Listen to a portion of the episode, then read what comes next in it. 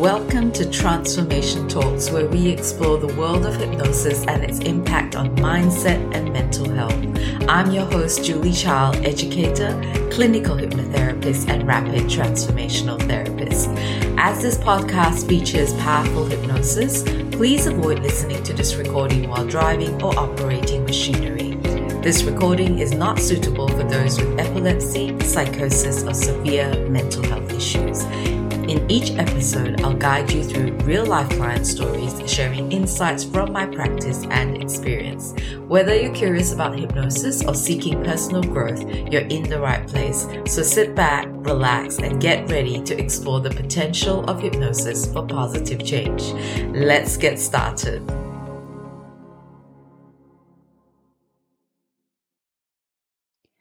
Hello and welcome to episode 11 on Transformation Talks. I'm Julie, your host, and today let's explore the topic of sleep, specifically insomnia. According to the Good Body, a reliable health and wellness website, a staggering 237 million people worldwide were impacted by insomnia in 2022. To put this into perspective, that's approximately 3% of the global population at the time, which was around 8 billion people. While this might seem like a relatively small percentage, Insomnia is a prevalent issue affecting 50 to 60% of the population in certain countries. These wide ranging statistics highlight the diverse factors influencing sleep patterns globally. Adding to these insights, global insomnia statistics from 2022 to 2023 reveal that the phrase insomnia symptoms was Googled more in 2022 than any other year between 2017 and 2022, with predictions of a further increase by 2023. This widespread sleep disorder can be influenced by various factors, including lifestyle, stress, anxiety, depression, hormonal changes in women, menopause, and other underlying health conditions. But today in this episode, I'm going to focus on giving you two real life examples of how and why my clients struggled with insomnia for over 30 years of their lives. For privacy and confidentiality reasons, I'm going to refer to them as client one and client two. So before we begin, I'd also like to warn you that client two's story may be a trigger for you if you grew up with an alcoholic and or abusive parents. So please listen with caution. Now let's start with client one. In a rapid transformational therapy session, when we explored the root cause of why client number one had been experiencing insomnia for over 30 years of her life, it was because as a young child, she couldn't understand why her parents had separated and why her father had left her and her mom all alone. That was the start of her insomnia. Several other incidences throughout this time when she was only seven perpetuated the insomnia she experienced well into her adulthood.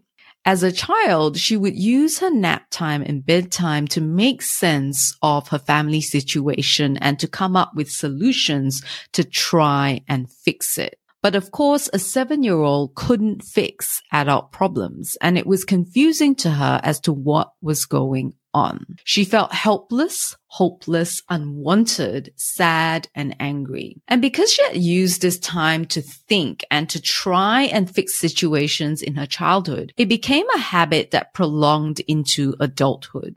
Habits, after all, are neural pathways in the brain that become stronger when you do something repeatedly. It's the brain's way of making actions automatic. So no matter what client number one tried to do to fix the insomnia she was experiencing all those years, it wouldn't work because she had developed a habit of thinking before bedtime. And the insomnia was there to protect her from all the problems she experienced throughout her childhood and into her adult life. It became her way of controlling the outcomes of her life, a coping mechanism for feeling out of control as a child and later on in her life. Though the insomnia was unhelpful, it served a purpose for her at the time. So now that we've delved into the complex web of emotions and childhood experiences that contributed to client number one's prolonged struggle with insomnia. Let's shift our focus to client number two, whose insomnia also started as a child around the age of 10. He never felt safe growing up. His father had a drinking problem and would get into fits of rage when he was drunk. He never felt safe going to bed at night because of all the commotion that was happening outside his bedroom.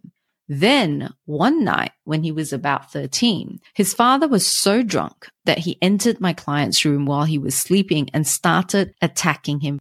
You can now imagine how terrifying and distressing this was for my client. And so at the age of 13, my client developed this persistent fear that if he fell too soundly asleep at night, someone would attack him in his sleep. In his words, he began to sleep with one eye open. The insomnia started to remind him that he wasn't safe and to protect him from harm.